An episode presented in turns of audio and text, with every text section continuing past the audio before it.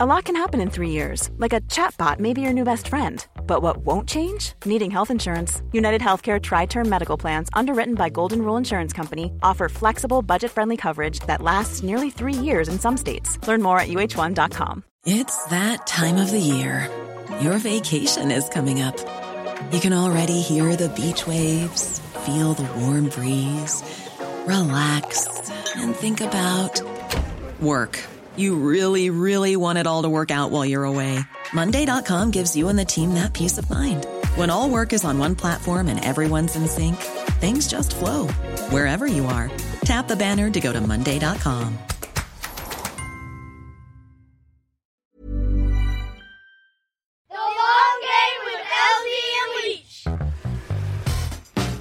Welcome to the Long Game with LZ and Leitch from the Recount and Acast, where every week we talk about the biggest stories in sports and how they impact culture, politics, and business. I'm the Matthew Stafford fan, LZ Granderson. He's Will Leitch. He is not a Matthew Stafford fan, but he is here with you in person. In person. It's amazing. You're beautiful. We have a very full slate of stuff to discuss today, as always. After quite possibly the most thrilling NFL playoff weekend ever, which saw three upsets, all four games in on the last play, and I presume my co host almost having a freaking heart attack, We'll begin with our preview of this Sunday's NFL Conference Championship games, which I can confirm do in fact include LZ's Los Angeles Rams. Whose house? Not my house at all. We'll also break down the results of our long game fantasy playoff draft. LZ, we are guaranteed to be tied heading into the Super Bowl. So this is turning out to be an epic competition that is taking just a little bit longer than I expected it to for me to win. I can't believe you think the AFC is going to win the Super Bowl. I have no choice right now, by the way. My Packers got knocked out. I have no choice. After that, we're going to talk Lakers and dig into the many reasons for the team's disappointing start to the season. Well, if LeBron fails to win another championship in his career, who do you think is going to be blamed for it the most? Because there are plenty of suspects, and I'm ready to name some names. I'm just saying that Michael Jordan was. Oh, so we're not having that debate. Sorry, we're not thought, doing oh, that oh, debate. Good, Thank no. God for that. Thank God for that. We'll also take a look at the current state of Major League Baseball. Although it might sound odd because it's in the middle of a labor dispute, I actually think the sport is doing a lot better than most people give it credit for, even though it takes a lot of criticism, somewhat fairly, for its slow pace and lack of action. LZ, set me straight. Am I right that baseball is actually thriving, or has it lost touch with what most people love about the game? I'm still stuck that you want me to set you straight. I finally have this opportunity now that you've met me. That's a good line. But before we get into all that, LZ, I think it is only right and fair that you share with us the emotional journey that you have been on since the Rams first kicked off to the Bucs on Sunday afternoon. So let's have it, LZ. What is your sports mood right now? Well, my friend, have you heard of the turnover chain? I have heard of the turnover chain, yes. Have you heard of the Rams chain? Oh, no. This is my good luck Rams chain that I've had since the Mhm. conference championship where we went to the Super Bowl. I was wearing it on Sunday. So you didn't like bust it out when to like it's not like a rally chain. No, no, you had no, it from no, the no, beginning. Okay. No, I had it from the Okay. very, very beginning. Listen, man, I had no problems whatsoever that entire You weren't game. sweating nothing. In fact, I tweeted a picture of me drinking Long Island's iced teas because I'm ratchet. And on top of that, Uh-huh. in the middle of the fourth quarter, while they're tied, I tweeted out unbothered. You know why? Because Matthew Stafford has more comeback victories than any other QB since he's been drafted. And people don't know that because we don't pay attention to Detroit. I do because I'm from Detroit. Hmm. So I wasn't worried. I wasn't worried at all. We had a lot of opportunities being behind to be able Well, to I come mean, back. yeah, I will true, say I that's saw those tweets and did not believe you that you were unbothered because I was losing my mind and I was a Rams fan. So like, I, I- you go to go from twenty seven three. When the Bucs came all the way back to tie, it felt like another Brady thing, right? Like Well, I see, live in Georgia. I saw tons of like I said. I, I, I guarantee you, every they did Falcons not fan, back. We let them back in. you allowed them. How Yes. cordial. How yes, nice. Yes. Roger Goodell gave us a call and That said, very nice. guys, people are tuning away. Is there anything you can do to make this game more interesting? We said, you know what? Why don't we give the old man a chance? Were you joyous when they finally break through, or are you just like, yeah, I knew. I yeah, was. I, I hope I hope that guy doesn't mind that I punched him in the arm that many times. But other than that, yeah, I was very joyous. well, we'll find out. I was wondering who had served us before the. the uh, What about you? What's your sports move? It's weird because we're doing this on Twitch, so it's live tonight. My beloved Illinois Fighting Illini are playing the Michigan State Spartans. Tom Hmm. Izzo and his punch people in the face defense tonight. Kofi Cockburn has a concussion. We don't know if he's going to play. Listeners at home, you will know if he plays, and you'll know whether or not I am happy. That's my sports mood. It is sad. well, then we should probably move on to our first topic of the day, I like which is that. back to the NFL and our fantasy draft. 52 yarder, sweeps the leg, McPherson. He's got it. Cincinnati wins. And good! 49ers win it! And this crowd and that Packers team is stunned. Rams getting set. 30 yards to win the game. Matt Gay boots it through. And the Rams, by the hair of their skinny teeth deep, Al, Wind up all winning it. Three games so far, a walk-off field goal. yes. All three. Chiefs to the championship game. This is just unfathomable. The Bills had won this game. It was over. Josh Allen with a perfect postseason. And Patrick Mahomes somehow comes out there and shows the world I'm still here. Oh my gosh, one of the great games you'll ever see. That was the sound of some of the best, or depending on your perspective, worst moments of the astonishing divisional round of the NFL playoffs, which saw all four games get decided in the last second. Aaron Rodgers and Tom Brady go home. Matthew Stafford and Jimmy Garoppolo advance. Joe Burrow showed he's ready for the biggest stage. And Patrick Mahomes and Josh Allen proved that they belong in their own league entirely in what was probably the best postseason game ever. Sure felt that way. In other words, it was just another weekend in the charmed life of America's national pastime. But all, of course, that was just the appetizer for this coming Sunday, which is sure to be one of the best sports dates of the year when San Francisco faces LZ's beloved Rams and Kansas City takes on Cincinnati in the conference championship games. So let's preview these great matchups and also get to our hyper competitive playoff fantasy draft, the winner of which, which will be me, will be determined by whoever wins the Super Bowl. LZ, there is so much to discuss after that weekend. Where do you want to start? I hadn't been that hyped for an ending Right. since LeBron came back from 3 1 against Golden State. Mhm. I was trying to figure out when was the last time I was this excited about the way that sports ended. Yeah, right, and right, that right. that was it. The Iguodala block and or you know, Right, right. like that was crazy. I think we got to start with what was the best of the four games, right? Which was Chiefs Bills Ugh. and the controversy about the OT rule. What do you will. think? What do you think?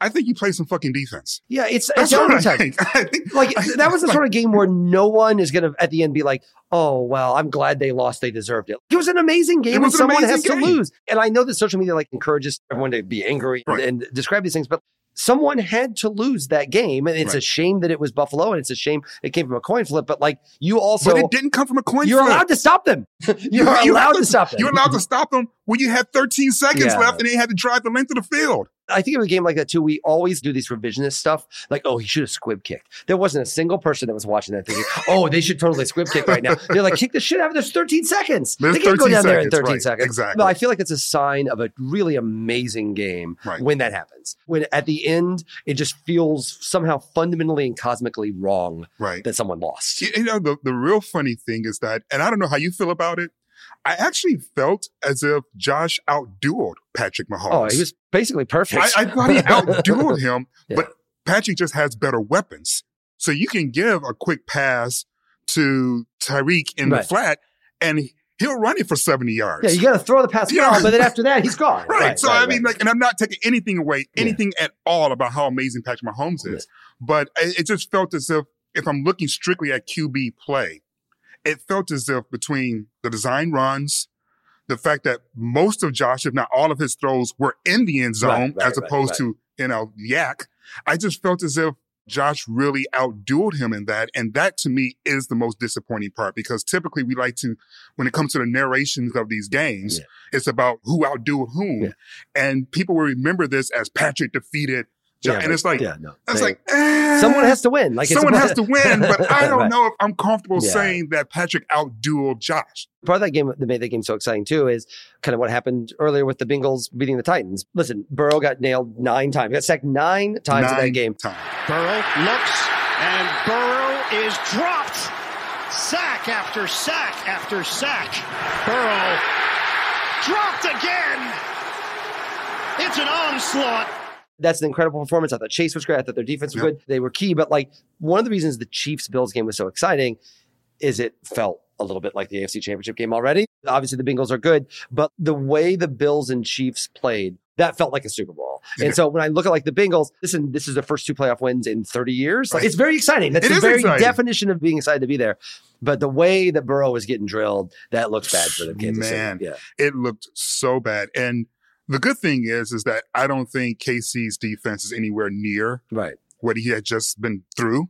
And we don't have to see Ryan Tannehill play anymore for the Yeah, rest of the season. that was- Like, it's that funny. was- that was one of those things you go, go into the playoffs. You're like, okay, look at all these awesome quarterbacks, Brady, Rodgers. We'll get into, and we'll get into them too. But like also Tannehill, and he's been fine. Like I don't mean to He's say he's been- like a he's- he's- terrible he's- quarterback, right. But the age of the Trent Dilfer, just don't make any mistakes. Right. That that age is over. You got to have the quarterback. You got to have a good. I mean, you're looking at the numbers here, and he was by far the worst performing, and Yeah. not just based upon numbers. I mean, the eyeball test looks at you, Oh. and you, you go, he missed throws, you know, and the I'm kid, not- that horrible th- though at the end. Oh, my that cost him the whole thing. It cost him the whole thing, which is why when you asked me before about my sports mood, Yeah. and even though the game was tied, you gave Matthew Stafford 40 seconds. right, right. Matthew Stafford has come back in this moment time and time and time again. He hasn't thrown an interception in the fourth quarter Yeah. this entire season. Yeah. Something clicks in his mind in money time. And I think you saw that with every single QB, with the exception of Ryan Tannehill. If I'm thinking what's next for that team, you got to be asking yourself, can this guy do what the other seven did? Yeah, that's the thing that we're talking about how important quarterbacks are, and maybe the two best quarterbacks of all time both lost. Right. both both Rodgers and of course Brady. The Rams destroyed him. Like I, I, I don't feel like Brady played. But we've always destroyed him. Yeah, and like he, he had no time to do it. You forget sometimes that Tom Brady is like 44. You're like it's like legitimately. I don't because the media never lets us forget. I mean, I'm a little bit older than that, not dramatically so, but a little bit older than that. If those guys hit me, I would be dead forever. Now, I don't have the great eating habits of Tom Brady, but more to the point, I thought he was going to die like several times. Aaron Donald against Tom Brady feels like someone is legitimately going to get destroyed. I don't know what it is about these particular matchups, but what I said earlier, we've always gotten to them. That even includes the Super Bowl. It was a Yeah, 3 3 yeah. game in the fourth quarter in the Super Bowl against the Rams. It's something about that matchup with Tampa Bay and with Tom Brady just in general that I didn't feel worried about the outcome, even when it was tied. One, because on offense, we were moving the ball very well, and on defense, Tom wasn't. Yeah. And I just knew that the only reason why they were even in the game was because of four freaking Right, fumbles. Rams mistakes. right, right, right. It wasn't because Tom Brady was shredding our defense. So I, also feel like a telling thing about how the last year of football has changed a lot of our public perceptions. Mhm. People were actually happier to see Aaron Rodgers lose than they were to watch Tom Brady lose. I thought Rodgers was just like really kind of off the whole game. It is remarkable to me to see how much Aaron Rodgers has lost in the last year. Remember, he, like he was like, "I'll retire to go host Jeopardy." right. I have to say, I feel like people feel a lot more positive about Aaron Rodgers right now if he does that. like, and he didn't even get a Super Bowl out of it, right? Like, this, like the way to Aaron Rodgers to be able to tell everybody to screw off Right. is to win the Super Bowl, and he didn't. All the great jokes, throw Rogan and uh, Rush Limbaugh, Which is pretty good. Yeah. Rush Limbaugh is probably my favorite. yeah, Breitbart Scott. I like that one too. People liked Aaron Rodgers before Right. this year. The piling on of him to see the Schadenfreude of uh, Aaron Rodgers losing is quite a change from what we've seen. You know, the, the thing is, is that Aaron has always gotten a pass because he always appeared just liberal enough to be likable by the Blues. yes, yeah. I mean, I think By the left leaning I mean- people. I mean- because he's been a he's Yeah. been a dick right. much of his career. When you go back and you think about the press conferences, what has he said about the front office? What has he said about wide receivers? Remember when they didn't draft the wide receiver and he was basically trashing his entire wide Yeah. receiving core? right, right. you know, but he got a pass because there are a lot of people because he can host Jeopardy. because he's smart, right, right? right, right. And he, well, I know, thought he was. he and he appeared to be someone who a lot of people on the left appreciated, yeah, and so it was the MAGA switcheroo yeah, while being an asshole. right. That was shocking to everyone. There were moments in which the joke was Aaron Rodgers can come to the cookout. And for Yeah. those who don't know what the cookout is, it's basically like black people view you as someone that we could fuck with. Yeah, And then in a matter of seconds, he just trashed all Oh, of that. oh, and for what? For Pat McAfee? Yeah, At for- least do it for Oprah. like, what the fuck? Pat didn't really Wow. ask any real questions. yeah, yeah. I mean, like he's gone Rogan. He's he's gotten Rogan in a way that is Man. disturbing to say the least. And the worst part about that, as far as I'm concerned, is that was my team that I picked in our draft. I- That wasn't just your team, people. That was the first team he the only- picked. He had the entire landscape to pick a team first, and he picked the one team that didn't even win a fucking game in the playoffs. One of the nice things about realizing that I'm now seeing LZ in person is realizing just how mean you can be to me. Well, you know, I'm rocking the. Uh, 'cause I know. I'm, I'm I know. rocking the, the Rams chain. The Packers were my first pick, and Yes. I, they would have been a lot of people's first pick. So basically, we are actually set up in our contest, in our draft, to have the Super Bowl be the deciding I game. know. Because I have both AFC teams. I Yep. have the Bengals. And uh, who's the other AFC team? Oh, yes. Oh, yes, the Chiefs. And Uh-huh. uh, the Chefs, if you're Chefs, uh, if great you googly moogly. And then you've got both uh, the Rams and the 49ers. We haven't really Yes. talked about the 49ers much. As a Rams fan, are you nervous about them at all? Fuck yeah. Yeah. Well, okay. I mean, I mean, they, they've beaten us six times in a yeah, row. right, right, They've spotted us 17 Yeah. points and we've lost. They've gone up by 30 points and we've lost. They've beaten us every way What are possible. they doing? What are they doing? They are just outmanning us. Okay. Sunday's matchup is really a game about not X's and O's, it's about heart. Yeah. Because that team went into your stadium when you had an opportunity to lock up the, the NFC West, the number two seed, and the way that they did it to us and how it ended with the guy that you went out and traded for throwing a pick and ending the game, all of that looked ugly. So yeah, there's a chance to win the Super Bowl, but this is also a gut check. Yeah. If you let this team beat you again and go to the freaking Super Bowl in your house, Yeah. winning seven in a row, With Jimmy Garoppolo. With Jimmy with Garoppolo. Jimmy Garoppolo without a thumb yeah. and yeah, he's yeah. a lame duck coach, Yeah, a lame yeah, duck QB. This is not a situation that is simply, well, we'll come back next year. No, if we lose this game, there needs to be an evaluation of the entire franchise. That's how much is on the line now. But the point is, is no matter what, we are going to decide a winner in the Super Bowl. We, we I, I, I, can't believe close. you picked the AFC. My big mistake, obviously, was picking Arizona over San Francisco. Oh, I meant to give you something. I've been too. I'm glad you brought that oh, up. Oh no! I What brought this now? from You have so many props. You see this? It's Oh. Arizona Cardinal lip balm. I brought this for him. Why would you need that in Arizona? Because it's dry, I know, I'm just kidding. Obviously, it's dry, it's I'm just dry. kidding. Obviously, that's I, that's the I place you wanted, I wanted to give you a gift. Thank you for that. you that. know, something to lift you up since there won't be any championship division Thank titles you. anytime just, soon. Just, just actually, no, because I've been using Oh it. yeah, because it's cold outside. Please, I just actually wanted to just fuck with you. keep it. Sorry. Please keep bad. it. We've been updating people on the podcast for the contest, but it will not be settled because no matter what, each of us are going to have a team in the Super Bowl. And again, the NFC has been the best conference the entire time. Yeah. I can't believe you picked two AFC teams. I mean, well, what, one of them has been to the Super Bowl. They got a chance to go for the third straight year. I, I do you feel- trust that spot? I do. I think the Titans would have been a better matchup for them. Their defense is not great, but it is enough to mess with that Bengals offensive line. Like they're It's- they're a huge mess. Usually the defense is bend, don't break. Yeah.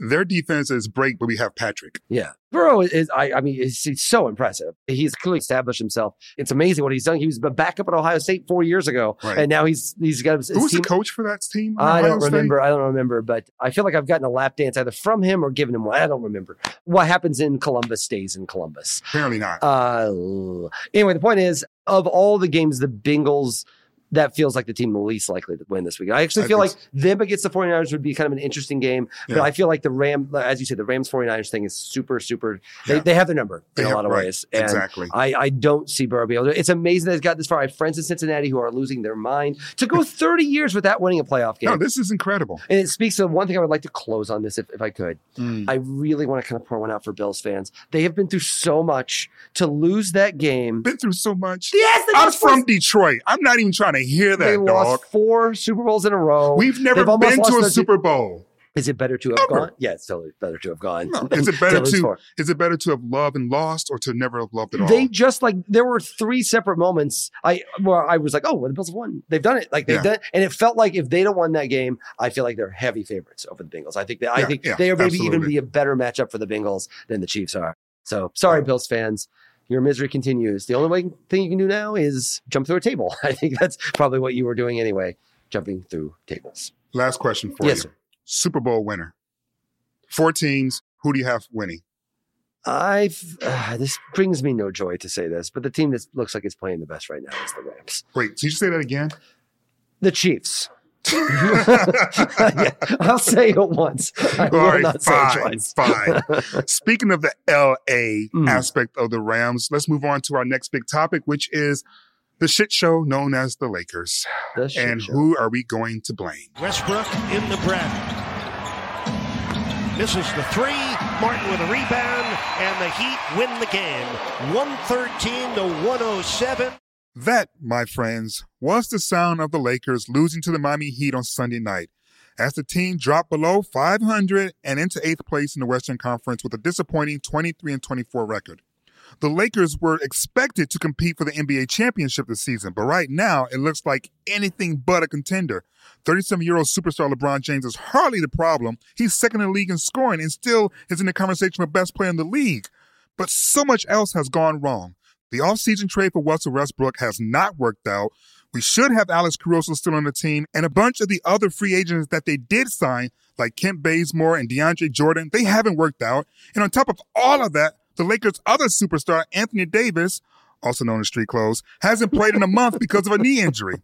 Now, Davis is expected to be back soon, and if he can get healthy, the Lakers have a chance to get back and be good again. But this feels like a franchise in decline right now. And if LeBron doesn't win a championship again, people are going to be pointing fingers. So who's to blame for this mess? Lakers management, led by GM Rob Pelinka, for the ill-advised offseason moves, the coach Frank Vogel for not elevating the level of play, LeBron for pushing for the Westbrook trade, Westbrook for his subpar shoot the ball off the backboard performances, and Anthony Davis for, you know, just always being hurt. Will, do you think LeBron can win a championship again with this franchise? I feel like if he's going to do it, he better do it now, right? It's not like the roster is set up to be like, oh, well, they're a year away. The whole thing is now. Davis is not going to get more healthy or more dialed up. LeBron is obviously not going to get any younger. Right. That's actually the really kind of terrifying thing about this if you're a Lakers fan, and I know a few. Um, the, the terrifying thing about that is this is the best chance it feels like they're going to have for a while because LeBron is playing amazing Right. right now. He is obviously not the problem at least in you can argue about roster management. We can have that discussion, but certainly the way he's playing, he's playing at a level that is absolutely ridiculous that he at his age to be able to play that way, and they're still under 500. Like there's no growth. The growth happens to happen now because it's hard to see how everyone getting a year older makes them any better this year. So I don't think they can pull it off this year, which is to say, I don't think they're ever going to get one I totally disagree with you. I disagree with you. ever or just this year. You think they can come back and get one this year? I don't know if they can come back this year, but the, the question was, can LeBron win a championship with this franchise? And I would argue that LeBron is still very much in the conversation of best player in the league. Agree. So we haven't even got to LeBron's just an all-star level. Right, yet, right, right. You know, so he appears to still have a lot of gas in the tank. If LeBron had dipped, right, Right. and he was playing at an all-star level, then I would have been Yeah. worried. And I know people think you're splitting hairs, like going, No, no, I get it. I no. get it. If you're an MVP candidate, if you're being considered the best in the game, Yeah. then you have a lot of room to wiggle. He's got a chance to win a scoring title. He's right, it's right. crazy. Which, and I do believe that would be the biggest gap in NBA Yeah. history. Oh, it's between like the first years. time he Right, won and now with KD, who's number one, being out for almost two months. He's going to fall off because he wouldn't play enough games. And so at one point, LeBron's going to be the league's leading scorer, which is wild. which is wild. What's even wilder? He's doing that shooting over 50% from the field. yeah. And he's shooting a career high in free throws right now. Yeah. Normally, he would have dipped down by now Right, because he's not a great free throw shooter, but he's hovering around 75, 77% from the free throw line. So we haven't seen the LeBron that only give you 20 on 47% shooting yet. Right, right. You know, like right, when is right, that guy right, going to show right, up, right, So I think there's still a lot of opportunity for LeBron to win as a Laker. I think the biggest issue is whether or not Anthony Davis is that dude to take the mantle. When I say I'm not, I don't think they win one. It's not because I think LeBron isn't good enough. Mhm. It's everybody else. The reason why that trade was made wasn't solely based upon let's win a championship right now. I mean, obviously you wanted to Right. and it worked out for us. But the other aspect of the trade was let's get a young superstar who can take the mantle for LeBron James when LeBron James does eventually say goodbye. But I don't think anybody who watches the league thinks Anthony Davis is ready to lead a team to a championship.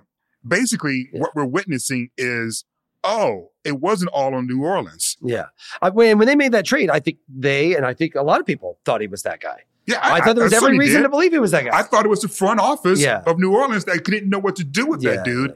And it looks like it's a combination of the two. I mean, you watch this team obviously super, super closely, Yep. and see Davis when you, he gets the opportunity to play when street clothes, as uh, Barkley famously calls him. I call him Anthony Street Clothes Davis because he's always in street clothes. What is it about Davis that has clearly fallen off so dramatically this year? Is it just injuries, or is there something else going on? You know, that's a really good question. So we win the championship and he comes into the next season, the shortest offseason in the league's history, and he comes into that hurt, right? And so then he spends another season basically in and out of lineup. I think the numbers are, yeah, he plays 36 of 72 games. Right, right? So he comes in short off season. Next season, only 36 games. Comes into this season healthy, but also remembering he just had a complete year of injuries. Right. And I think part of the reason why you see him fall down a lot on fall away jump shots is because he's afraid someone's gonna come underneath him, he's gonna land on their feet and then re-injure himself. And so he chooses to fall down, knowing that he won't have to take the chance of someone being underneath him and hurting him in another way. Can he fix that? I don't know. I really don't Right. know because there is an aspect of me wondering is he satisfied? And that's what we're witnessing. I think it's really about caution with injuries. And you can't play scared. You can't play any sport scared. And you certainly can't lead a team to a championship if your guy is scared. Right, right. And when you look at the way that LeBron plays, who's also had some injuries since he's been a Lakers, you don't ever see him He's not playing scared. yeah, you don't think he's going to be scared. right, He's still going to the cup hard. He's not falling away from smaller players. He's making them pay for putting a smaller player on him, Which is remarkable that he's still doing that. which it's is really which is crazy. remarkable that he's still doing it. But it's what you should do. Period. Yeah, yeah. Like if a small guy is on you, why are you falling away? Yeah. You should be punishing the team And for everybody is that that dude, person. Anthony Davis. Right, to Anthony Davis, right? So the question is, is he ready to play fearlessly Right, again? And if he's not able to play fearlessly, I'm not saying that we have to trade him necessarily, but what we have to do is find a number one because he clearly can't be the number one. And I think that is the issue for the future in terms of LeBron James and the championship. If LeBron dips down to 19, 20 points a game, Right. and if Anthony Davis is fearful, then who's the fucking number one? Right, yeah, right, yeah. Right? It can't be Westbrook. Yeah, it's You know? definitely not. It's definitely not. He's. I'm not sure he's six or seven at this I point. I mean, it's, it's, it's, and that leads to the other thing. There were decisions that this front office made. A lot of people are like, "What are you doing? What are you trying to do?" It just it clearly has not worked out. last season, one of the biggest problems was uh, LeBron had to initiate all the offense because they had very few, if any, other players besides LeBron and AD And he was worn down by the end of that the year. could right? get their own shot, Right, right? So then they go out and they trade for a bunch of guys that can get their own shot. And then you look at the numbers and you find out they're literally in the same place in terms of offensive rating. the thing they we're supposed to help. The thing they were supposed to help. They were 24th out of 30th last year. They're 24th out of 30th this year. And even though Monk and Melo can all create their own shot, we, as an offensive rating anyway, haven't gotten better. But our defense has collapsed. yeah, that's the problem. Last year we were Right. number one. Now Yeah. we're number 16. So I think the front office with Pelinka and Jeanie and Magic and Kurt Rambis The fact you had to name so many people is like also probably part of the problem. may, may be part of the problem. It's just that the Yeah. Lakers like to be a family organization. Yeah, So that's also the reason why there's so many people involved because it's a family run business. But, Which is great. which is great but until not- someone needs to come down and say no. yeah, exactly. And so it's like there's a lot of energy, obviously, towards Jerami Grant, as there should be. I would argue I would comb through the G League and see how many more Stanley Johnsons you can find. Uh, it's impressive they found one. How many young bucks Yeah. who, for whatever reasons, fell out of favor, fell out of the league, couldn't get minutes, whatever, who want an opportunity to go out there and just fucking run Yeah. and play. They don't want to be the dude anymore. They don't want to score 20 anymore. They just want an opportunity to play in this league again. That's what you're seeing from Stanley Johnson, the one time lottery pick. And I think that's what they need to go out and do. No more made guys. Find guys who need to be made and make them. That, and I get that, and that totally makes sense. But at a certain level, it does seem like perhaps an indictment of the current situation. The strategy to get the Lakers out of this is hope Davis finds his soul again, Right. and hope you can find some dudes for free from the G League. like that's that's that's the strategy. I agree. That's what the strategy Go- should look be. at the Golden State Warriors. Yeah. Half Yeah, their team right, is like right, dudes who right. were discarded or too young or guys that no one really thought a great Yeah. deal of. Wiggins was basically like as, as an afterthought. Yeah. But what happened? He realized he was losing his career. Yeah. He gets with a great team and a great organization, and they said, "We're going to give you another chance to Yeah. show why you were the number one overall pick." And he's been showing it. And he's been, they- they almost traded him like several times. It's worked out great. Right. Yeah. Right. So I, I think that there are opportunities there. It, it sounds terrible. Comb through the garbage to see if you can find a gem. Hopefully, yes. But Alex Caruso Yeah, I agree. worked out. Until they, tra- they let him go. Who was responsible for that? yeah, I don't know. But we're gonna find the person who did Find this. Find the people And, who thought um, that we didn't need the Caruso. there is a certain segment of NBA fan that honestly is just like, enough with the fucking Lakers. Like they're not that great. Why do we have to stop pretending this is a legitimate contender? This is not a real team. I think that's silly because they've got freaking LeBron. I think if you're LeBron, you shouldn't be able to do that. Is there time for them to? It's not like it's not like they're in eleventh. Like they're still hanging around. Absolutely. And and I know that there are people who are like they won't have home court advantage or can you depend on Anthony Davis's health and et cetera, et cetera. I don't like to bet against LeBron James in the finals or in the playoffs because more often than not, when he's in the playoffs, he ends up in the finals. Right. That's not hyperbole. That's just fucking the truth. Yeah. Like what, 16 trips to the postseason? Up until like last year. 10, 11 Right. trips to the finals. It's insane. So you're saying the guy who more often than not ends up in the finals, Yeah. do you think they'll cause any damage once they get to the playoffs? The only reason why the Phoenix Suns made it that far is because Anthony Davis got hurt Right. again. When Anthony Davis were, was healthy, yeah. two games, we blew the Suns out. Wasn't even thinking about Right. it. Then AD went down again. So the question is, can AD be there for Bron when it's money time? He's done it once. Can he do it again? Last thing on this when it comes to LeBron, he got the title in Los Angeles. I feel like he's probably just a made man kind of forever. As a close Laker observer, if you were to like rank the people that are most responsible for the Lakers being in this situation, where would you put LeBron? Where would you put Pelinka? Where would you put Okay. Davis? Number one is Anthony Davis for me. Okay. Because when Bron went out with his ankle injury and they had Anthony Davis and Westbrook and everyone else, they were losing to the fucking Oklahoma City Thunder. yeah, that was bad. And not just once. Yeah, right. And LeBron shows up and then they blow them out. Yeah. So AD goes out, Bron Yeah. basically takes We his see place. what the constant is. Eh, Right, right, right. So right. I think that's number one. And I hate to use the word blame, but there's no other way to describe that. Yeah. If Anthony Davis plays to his potential, this conversation is totally different. This is really starting with the fact that even when LeBron went out, everyone was asking what's going on with AD. So he's number one to me. Number two, obviously, has to be Pelinka Yeah. Right? Even if LeBron James is the one that forced you or encouraged you to trade for Westbrook, your options are okay, no. right. Like this is what you're there because, for. because you did that with Ty Yeah. Lue and Right, Bron right, wanted Ty Lue to be your coach. Right. You said no, Right. right. So you can say no. Right. But the other thing too is so we're going to give you Westbrook, but I'm going to surround Westbrook and AD and Bron with dogs Right. who just want to run or Right, just want right, to. right. They opt not to do that. So this is part of the consequence. And I have a lot of confidence in Rob Pelinka. I know I'm trashing him right now, but I also know that's the dude that everybody laughed at when he went out and got JaVale McGee. Yeah. And we haven't won a championship since he left. Right. I find it telling that the one person that people tend to not blame uh, is Vogel, is the coach. So many people are established that you feel like if to make a move, the one guy you can get rid of, Right. or one the one thing you can do is to fire Vogel. I don't think Vogel is like some brilliant coach, but he's not the problem, and I, and I, I think that's part of it too. Okay, let's play this game. Okay, We fire Vogel right now. Who's the person that's going to come in and change the scenario then? If you're jumping away from Vogel, then you have to be jumping to something. If Yeah. you're just reshuffling the that's chairs, what that's then they're doing. just stay on the fucking Right, boat as right. is because nothing's going to change. Now, if you have an idea coach in mind that you think can help you, then yeah, fire Vogel, hire that person and move on.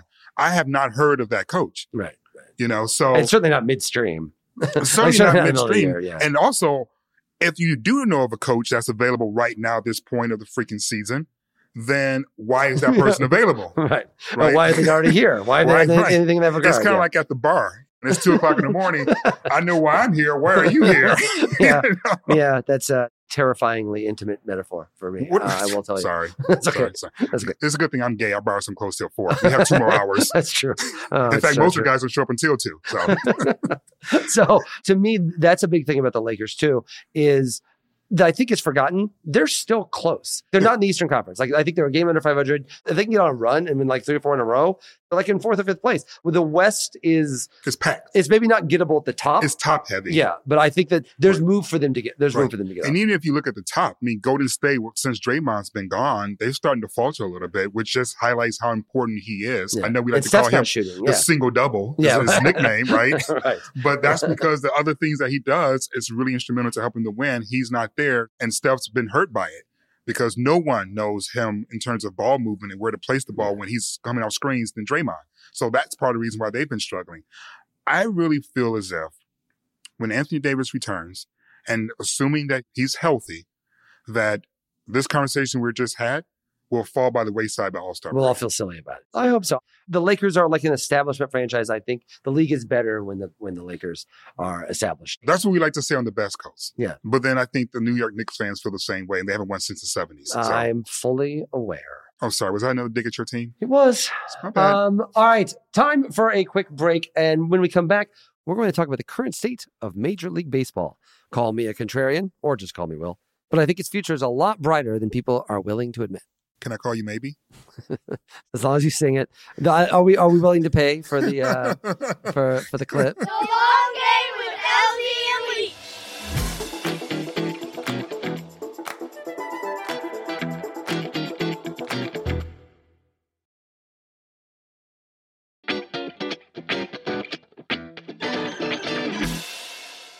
All right, LZ, we're back. Smith.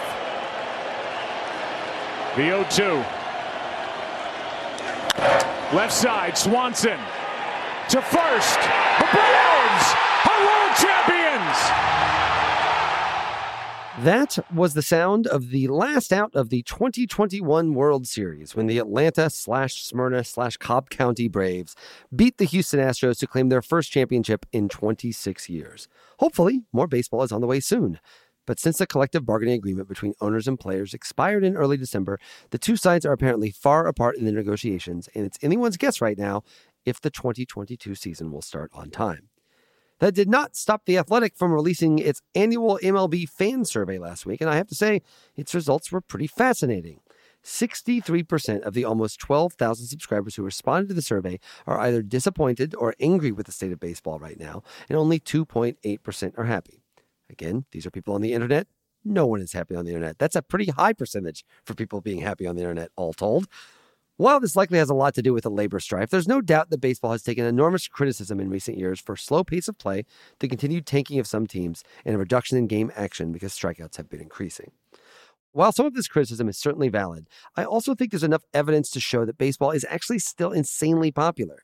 Even when stadiums weren't at full capacity until midseason last year because of COVID, over 45 million people still went to see games. Baseball's local TV ratings are substantially higher than the NBA's. The World Series has more viewers than any entertainment programming it competes against. The sport took in almost $11 billion of revenue in 2019, and while there will likely be less in 2021 because of the pandemic, it remains a great business. LZ, look, baseball takes a lot of crap, but if no games are lost because of the labor dispute, I think it's all going to be just fine. What do you think? I think we obsess too much over what baseball doesn't do and what it doesn't have and not focus in on what it actually does have, which is fucking fans and a lot of money. Yeah. 45 million people showed up last season in the midst of like in COVID, yeah, like Delta, Right, right, Omicron, yeah. Optimus, And they weren't all like in Texas. like right, right, right. so, and 45 million people still bother to show up, Yeah. including a former president, Right, and you know one right. of the games. So, Yeah. and when you think about it in those terms, that's not a dying sport. You know what's a dying sport? Curling. You know, that's a, I can't. I actually have no curling uh, expertise. Exactly, it may be going down. I have no idea. I mean, it, it felt like a good example. Yeah, I get it, You know, I, get it. just reached out there and put on curling. But here's the deal. Baseball's popular is basically. Base, you know, I was going to say yeah. baseball is still popular. I think the perception is is that people are still trying to tell the story of baseball from a national perspective, Right. and not what it actually is, which is a local game that is connected together by a league. Exactly. No one in LA gives two shits about what the Mets are doing Right. at all. Even if we were facing them in a freaking three game series or whatever, we still would not care. So it's really hard to talk about baseball on a national level because it just isn't a national sport. And I think because it's not a national sport, there's this perception that it must be in trouble. People get psyched up about TV ratings. Listen, the NFL obviously uh, is clearly the national pastime. It's the, the sport everyone's obsessed with, but it's also an event. Like this weekend, we all sat down and watched two awesome games on Saturday and two awesome Yep. games on Sunday. It was well orchestrated, well put together television. And if, if you didn't care about the Kansas City Chiefs, you still watched that game. Right. If you were in Cincinnati and Cincinnati's not in the World Series, you are less likely to watch that game. Right. But if Cincinnati's in the World Series, everyone in your town is watching the World Series. Right. And I think that is the thing that people get lost about baseball is uh, you said connected. I think it's a good way to put it. It's also like stacking, right? You Mm-hmm. have 30, okay, maybe not Tampa Bay, but like 29, like really, really popular franchise, uh, locally really popular franchises. And you put them all together and you stack it up. More people are watching baseball right now than any time in, in human history. Right. It's not just in America. That's another thing people get lost about baseball too. It is a much more popular international sport than the NFL is by like a wide Right. margin. Like NFL is not even an international Yeah, sport. like- it just pretends. Yeah, exactly. Right. They, they throw a couple games that, that no one wants to watch anyway, and say "Uh, they're in, you're in London, enjoy. And I think that helps baseball. It's a huge moneymaker. Now, I feel like that's actually been a problem for baseball. One of the reasons they're having these labor issues is because owners are making money even if their team isn't Right. good. Like the whole idea of baseball in the past was always you tried to put a good team on the field so you could get fans to come into gates to go watch your team. Yep. Now they make money without doing that. So, and I think you've seen teams like Pittsburgh not being competitive. Cincinnati is a team that's doing that this year. Uh, that, Yep. That's cutting payroll in that way. I think it's one of the things you're hoping the labor issue will maybe resolve. But I also think it is, because you kind of know that a perception problem. Mm-hmm. There's an old joke about baseball that everybody feels like baseball was perfect the exact moment that they fell in love with it. Right. And everything that baseball has done since then is a betrayal of when that. did you fall in love with baseball? How old were you? I was eight. I was eight, and I was really kind of a nerdy kid. And I, my my dad would get very frustrated. I struck out in t-ball, and he couldn't get me into baseball. It was frustrating because I was his only son. He wanted to go watch baseball with it, and so he, out of desperation, he took me to Busch Stadium. Ozzie Smith, a guy named the Wizard of Oz, for crying out loud, did like a backflip while running off the field. Willie McGee made a catch at the wall and stole second base, and George Hendrick hit a home run. I was like, this is amazing. I like sports because I liked the Cardinals first. Baseball is my favorite sport, and I think people that love baseball love baseball. They're purists. The NBA and the NFL are constantly changing rules all the time, and nobody really cares. They're like, whatever, just make Right. sure it's good on TV. Make sure it makes the game a little bit more fun. But baseball, every single rule, every single Right. thing is a massive debate. The Hall of Fame, people pull their hair out about the Hall of Fame. And I would argue, a lot of people look at that and they're like, oh, baseball's so dysfunctional. People are always fighting about it. No. People love baseball. The people that love baseball are so passionate about it that they always feel like there's something wrong with it. The way it was when they were 15, it's changed now, and I don't like it as much. That doesn't mean baseball doesn't have stuff to resolve. Every game is just a string of strikeouts all the time. I don't know how you solve that problem, but like the idea that baseball is just nobody cares about baseball, it doesn't have the event structure that the NFL does. But it has passion, and it listen it gets better ratings than the NBA does. I'm not trash. I love the NBA, Right. but there's this idea that the NBA has juice that Major League Baseball doesn't. And obviously, it's a demographic issue. Baseball's fans are older and wider, and I think there's that's something that baseball needs to address. But the idea that nobody's watching baseball and nobody cares about baseball, I don't think is is supported by the facts. No, it, again, it's just a perception issue. Yeah. But perception is also reality. Yeah, it matters. Because the worst sports franchise is not in the NBA or the NFL, Mm. but those are always the franchises we point to for mockery, right? right, right. But it's like the Pirates have been the worst Oh. for like forever and a day. Oh, yeah. And they're not even trying. and they're not even trying, and we don't look at them Yeah. and trash them. Right. And the reason why is because baseball's not a national sport. We always make fun of the Cleveland Browns nationally. Right, we right. make fun of the Knicks nationally. But the worst team Yeah. has been the Pirates, Yeah. definitely since they've lost Barry, Right. who should be in the Hall of Fame, Obviously. obviously. Um, Twice. He should be in the Hall of Fame. He should have like three For, for, for different three- areas. exactly. yes. You should have small head Barry Yeah. and big head Barry. And then and then massive and then monstrous. massive like, monstrous head Barry. All three should be in the Hall of Fame. I'm with you. And you're right about baseball. People love baseball. I love baseball. I was concession stand working for the Detroit Yeah. Tigers, which was like a dream job. Getting away hot dogs while Jack Morris is on the mound and Oh, shit wow. like that. like the it old was like- Tiger Stadium? oh, dude, the oh. old Tiger Stadium Oh. was like amazing. Yeah. I mean, the new one is cool too. Yeah, I like You know, I like Comerica America. Park is dope. I'm yeah, not trying I like to, America, but it's but it's like I grew up, Yeah, of course. you know, in the shitty building course, that you had to skip every third step or you may fall. Which means you love it. Which means I love it. Which Right. means I absolutely Right. loved it. So I love baseball, but I understand why people say that they don't. We have this, what, trusty, dusty, athletic. Yeah, so the Athletic did this survey. Uh, you should subscribe to the Athletic. It's pretty good. I It's like it. very good. You should watch this show first and give us money. But after you do that, subscribe to The Athletic. And they do this poll every year where they ask fans what their feelings on baseball are. It's generally like a mood of the of baseball fans. The Athletic is very hardcore sports fans. I would argue they're maybe more plugged in than the average person, Right. but I still think it's instructive. And I think it's actually a little instructive when it comes to the labor battle right now. Like Mhm. one of the big things is it turns out that in the past, this labor issue, people usually blame the players. I I would play for free. and These guys are don't appreciate it. And I think that's changed. And I think Mhm. people are clearly blaming the owners, partly because I think player empowerment and like generally understanding of what players go through has made a difference in that.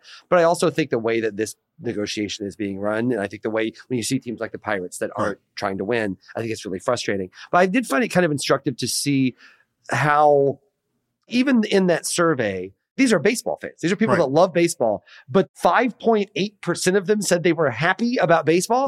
I will confess, I get I, I think it's 2.8. 2.8, my God. 2.8%. 2.8% Yes. are happy about baseball. This isn't a, a diversion activity. This is entertainment. But 25% are hopeful. Oh, okay, well, there we go. There you go. That, I, I, have to, I think that's a higher percentage of the populace at large about the world being being being hopeful about it. But I, I would also argue that goes to exactly my point, which is people that love baseball are always like, yeah, but it should be this. And Right. what about Pete Rose? And what about the designated hitter? And like minor league pay is an issue, which is a Right. big problem. But I'll put it this way. I do not feel like a lot of NBA fans, if you ask them what's a problem with the NBA, they're like, they're not treating the G League players well enough. Like, No, it's a it's it's a, it's, a problem. I'm not saying it's not a problem. It's a major problem. Yeah. When I look at the 51%, 52% that are disappointed. And then I look at the fact that 58% are upset about the broadcast blackouts. I think there's a lot of intersection there. Yeah, I think like, so too. Part of the disappointment part of baseball is that baseball makes it hard to enjoy baseball. It's the far- yeah. business of baseball. The humans. the humans who The get hum- in the yeah. way and do Right, things like right. jack up ticket prices, take these incredible deals. Like I live in Los Angeles. I don't think you could watch any game for years and years and oh, years Oh, and yeah. years unless you had Spectrum right. right? And like, shouts out to you, Spectrum, because you're the reason why we're able to have all the expense in order to pay for all these players. Right. But what's the use of having all these great players and incredible teams if the people who actually live in the fucking city can't see the game? If you are watching this in Iowa right now, there's like four teams you can't watch. Like you just cannot watch. Even if you subscribe to MLB.tv, you cannot watch them because of the blackout rules. Right. People are furious about that. And and it speaks to the thing that I think people get frustrated. It's the humans of baseball, mm-hmm. not baseball. But I also think that at a certain level, people are just going to be disappointed because they love baseball. They freeze it at 15. You even see this now. I grew up watching the Cardinals, and that's those teams that stole all the bases and they hit triples, and Right. there's Vince Coleman and all these awesome players. Baseball's not like that anymore. And so I think a lot of people that grew up loving baseball that way are like, I liked it more when I fell in love with it. There is a 10 year old that lives in my house that loves baseball and Whose loves watching home it? runs. I actually have never met him. no. it's weird. I wake up and I see him like, who is that? Uh, but he's watching baseball. So I'll, I'll go ahead and stand next to him. I think people are still falling in love with baseball. Mhm. It's just people love to complain about baseball more than they love to complain about any other sport, which I would argue is a feature and not a bug and a sign that the game is going to be fine rather than in this is in this consistent existential peril. You know what's one of my favorite baseball stories? I took my mom to a Tigers game once, like recently, like within the last five years or so. And it was a tie score heading into the ninth, and she was ready to go. Hmm. And I was like, what? Yeah. And she's like, I'm hungry and I don't want to eat this food here. I'm ready to go. and so my mom made me leave Oh, Comerica Park. Oh to goodness. walk over to. Have you been to Detroit? and Yeah, yeah, yeah, yeah, yeah. So you know the, the old Chris um, Chris Chelios restaurant. Oh, yeah, yeah, yeah, yeah. So we walked over there, and thank God, by the time we got there, it was still a tie score. but I was like, I can't believe my mom is making me Oh. leave this baseball game. So I brought all that up to say, do you think the game's too long? Well, because that's been an ongoing conversation as well. First of all, that's the perfect baseball story because people have like great moments in the NFL. They don't talk about what the people they were with or what they were doing. They talk about the game. When you talk about baseball, you talk about who you were with Right. and when you went and how old you were and the concessions at Tiger Stadium. So there's that. And there's also uh, a person getting bored and wanting to go home, which, which is a combination of a very baseball sort of thing. like, it's a tie score heading into ninth inning. What do you mean you want to go home? I would also say that this is, frankly, I, one of the rules I think they're going to change. That I think they shouldn't. I actually like the extra innings rule. The idea that they put a runner on second. I might do it in the eleventh rather than twelfth. If you know a game's going to end, your mother aside, if you Mhm. know a game's going to end, you are more likely to stay to the end of that game as opposed to if Yeah. it's a Wednesday night, I can't make it to the 16th inning. I got to go to work tomorrow. And so I think there's a little bit of that. I think the issue is less with length of games though, and its pace. And they've tried to address that really not that successfully. One of the issues, frankly, is there's just so many strikeouts. The pitchers have gotten so good. I don't actually think it's hitters just trying to hit home runs all the time. Pitchers are so good that you kind of have to hit a home run when you have that rare moment that you can hit the ball. I don't know how you change that. These young kids are encouraged to throw 100 miles an hour and destroy your arm. Destroy your arm because you're only going to be here for like two years. The Max Scherzers and the Justin Verlanders are very rare. Right. They have these guys coming in, they throw for 100 miles an hour for two years, and then they find some more to do it after that. And it makes the game slower because there's not action. There's not the ball getting hit and play. When I think of how much I love baseball and people love baseball, it was a time where like diving play in the hole, a stolen base, a, a- Right. a ball There was always something. hap- there was Yeah. something happening at the base. Yeah, and now yeah, and now it's strikeout or home run or walk. I love baseball. I will love baseball if like literally everybody goes out in a jersey that says Will Leitch sucks on the front. I'm still going to love baseball. But I do think there's things that they need to adjust. So point is learn your lesson baseball. Do what I tell you. So before we go, we actually have your questions. I'm so excited. We have Megan Burney here to read questions for us. Megan, hello. Hello. Hi. Hello. Megan has been working on our podcast for so long, but has never actually done a vocal appearance on the show. I'm very, very excited. So, Megan, please tell us the questions that you're going to pretend came from other people that are actually your personal grievances. Okay, so Arcadro asked Did U.S. soccer make a major mistake by scheduling World Cup qualifying games outside in Minnesota and Ohio in the middle of winter? It is wild. That's happening this weekend. And there's two reasons they did that. One was because they're playing in Canada right beforehand. And so they're trying to Trying like acclimate their bodies and, and, the and, and they're trying to like get like reduce the travel. But the other thing, and the major reason is I will put this as gently as I can. They want to have more white people than Latino people there because the other fans take over. So they're going to Minnesota. They have learned that if you play USA Mexico in California, no, that's not a home game. that's not a home game. And so like that is literally one of the reasons they scheduled this game. I don't think they would be explicit about that, but I think that's clearly one of the things they're doing. So uh, I guess I understand the cynical kind of weird strategy, except it's going to snow. it's going to snow. And these are games that the US absolutely has to win to get in the World Cup. And they're putting themselves potentially at a disadvantage. So, I let me, disagree. So let me get this straight. Mhm. You gen- gently just said they're racist. I'm saying as gently as possible. I'm saying that they are trying to be temporarily Nordic. I'll put it that way. Who the hell decided freezing cold weather was more American than warmth? They, they want a home field advantage. Like that's why they're doing it. One of the reasons they always play Mexico in Columbus, Ohio, is literally for this reason because there's fewer people that there will be rooting for Mexico. Wow. Yep, it's a, it's literally why they've scheduled the games that way. Sounds trash to me. It's pretty trashy, but they want the home field advantage. All right, we got another one. Steelers fan 2332 wants to know what team will sign Carlos Correa? I was expecting a Steelers question. I was going through Too my sad. NFL. Too sad. I was hoping a I what? can tell you what team won't be signing Carlos Yeah, Correa. I, I was hoping we were going to get like a uh, what is Ben Roethlisberger's legacy, and I was like, oh, but no. I still feel like the Yankees are the logical fit. I know. I Yan- think too. I know Yankees fans don't like Carlos Correa, and that's a big problem. I do think if he hits like a bunch of home runs, they'll get over it. Everyone gets over it once the Yeah. guy that you hate is on your team Yeah. and you realize they're a contributing factor that can help you win. Unless it's A Rod. Unless it's A Rod. Yeah. Even even A Rod, if he's helping you win, Yeah. like They loved him in 09. for years and years Yeah. and years and years, everyone in Chicago hated everyone in Detroit, hated the Pistons. And then Dennis Rodman showed up Yeah, and we loved and started him. helping Uh, them win. Yeah. And all of a sudden, Dennis Rodman is a Chicago Bull, and no one gives a fuck about the rivalry anymore. I think Bulls like Bulls fans don't they don't even acknowledge him. They don't even Piston anymore. acknowledge what happened, right. he was just always a Bull. it was just always a Bull. Always never- a Bull. and and so I feel the same way when it comes to basically every other. Yeah. But he can't come to L.A. Yeah, oh, yeah, Yeah, yeah, he can't come. yeah. He can't be a Dodger. Yeah, yeah. But the Yankees are so mad about that too. They think they lost that series. No, uh, but, because, but, they, yeah. but they also know that's bullshit. Yeah. Dodgers are legit. yeah, yeah, I get it. I get it. I get it. All right, two more questions. Okay. Okay. We'll stay with baseball. To Cathens88 wants to know how damaging would it be for baseball if they had prolonged the work stoppage as opposed to other sports? I Hmm. there's a work stoppage and then there's a lockout. yeah. Uh, I, I mean, it's losing games. If we're losing games. yeah, games, if you're losing games, Right. that, that's the issue. And I think it, it, it hurts baseball more because, kind of getting to the point we had before, people love baseball. If the NFL lost games, people would obviously be angry. But it would be one day, one weekend where there's no games. It would be really annoying. The NFL just added a game to the regular season, and other than the fact that the records all changed, no one was like, "Okay, cool, like another another football game." But Right. like if you lose like two weeks of baseball games, that's 15 games. Like that, that that's a ton of games that ton of people are losing. And the thing about baseball, if I may wax rhapsodic for a moment, Wait, hold on. Let me get comfortable. Yes, get, get back, relax.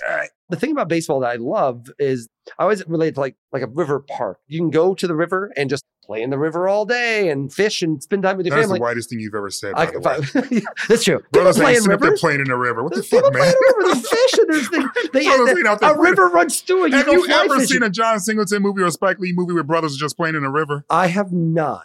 I have Okay. not. I have That's not. that I Robert. Redford shit. That's we, we don't do that. That's But- true. But anyway, go ahead. Okay, fair enough. All right. I'm well. You know what we're talking about baseball. Okay, so like I think That's why I brought in Robert. So I was saying. I, we're talking about baseball, so I do think the uh, relevance to uh, white people is is very is very relevant. But the thing about baseball too is if you also just want to drive by the river and not really think about it, but just know that it's there, you can also like it. The thing about baseball is baseball happens. Baseball has to happen. I've got friends asking me, "So should I go to spring training this year?" I'm like, I, uh, I probably wouldn't. like, I probably would not buy any tickets right now until they know it gets resolved, and that messes with the natural rhythm of a baseball season, which is really more about the rhythm and people loving it than it is necessarily about who's going to win this game on a random day in March. You know what I learned about baseball during the the reopening of the world, Hmm. if you will, is that there was a nice little window there that just seemed to make sense. Oh, yeah. You bring back baseball around the Fourth of July. They were going to do it and they couldn't figure they, it out. and they couldn't figure it out. I know. So like the entire globe know. shuts down. yeah. You have an opportunity to come in and be the only thing we can Yeah. watch, and you tricked it off. Once I saw that, I was like going, they are committed Yeah. to fucking up this sport. Not the way that it's played and not the love people have for it, but the business of baseball, time and time again, get in way of people loving baseball. And I'm afraid, to your point, they're going to do it again this go round. Yeah, well, at least I do remember the first baseball game last year also did feature Donald Trump and Mariano Rivera playing catch in the front yard of the White House. So Oh, that, that was was another thing that sucked Yes. last year. 2020. okay, one more. Yep, last question for today from Grace Wine. She wants to know Is there a realistic Ben Simmons trade? Yeah, I think so. Where would you like to see him go? Where, I think- where's the best fit? I think he should go to Portland. He doesn't want that smoke. Yeah. It's obvious, right? Philly's a tough play, place to play. That's one. Portland's a little bit more congealed. Yeah. You know, generally speaking. He'll be left alone. He'll, he'll be left alone. He'll have an opportunity to develop and become whatever he's ultimately going to be without the scrutiny of mass media because we don't pay attention to Portland on a national level Right. like that, which is partly one of the reasons why Damian Lillard doesn't have as many all star appearances Right. as he should have. Yeah, I mean, it's not. Damian Lillard, for like reasons on and off the court, could you make an argument he should be the most popular player in the league? Yeah, absolutely, a- absolutely. I mean, Yeah. yeah. we can go on and on about how great he is, but because of where he is Yeah. and how the media is set up nationally speaking, we don't really pay attention to Portland like that. Send him there. Yeah. Who says no?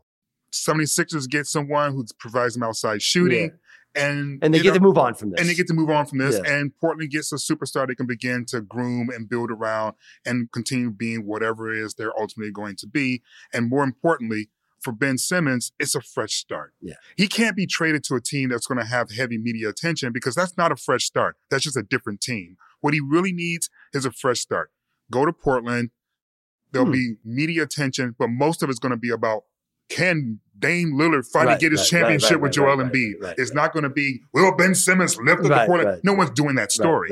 So I think that makes the most sense. I kind of like Atlanta. I was kind of like I I, I, like when Atlanta you know, they no, need. no. I, I think they're angling for it. I think that that's part of what That- Cam Reddish trade was about. That, like mm, um, I feel like it- I don't know. I, I, I- and it's and it has they nothing clearly to do. their defense is a massive problem for them. It, it is a massive problem for them. But I just, I personally, I don't feel having lived in Atlanta, know hmm. Atlanta really well. yes, I don't think that's the energy he needs Yeah. in order to properly become what he that. needs to be. I can see that. The lemon pepper wings, man, it's, it's hard to resist. I get. I I'm get just saying.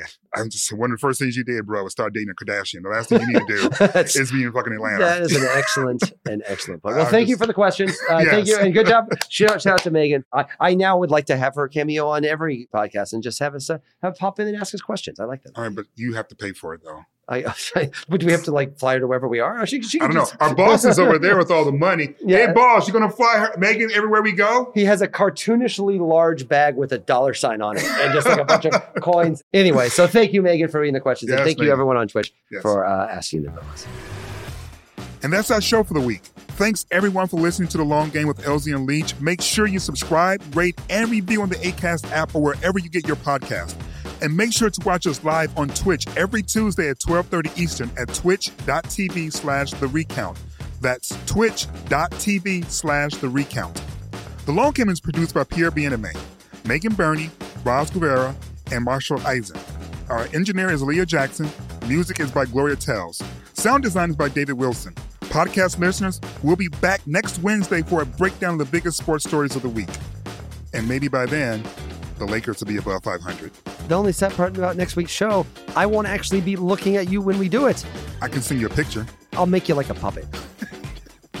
like a bobblehead.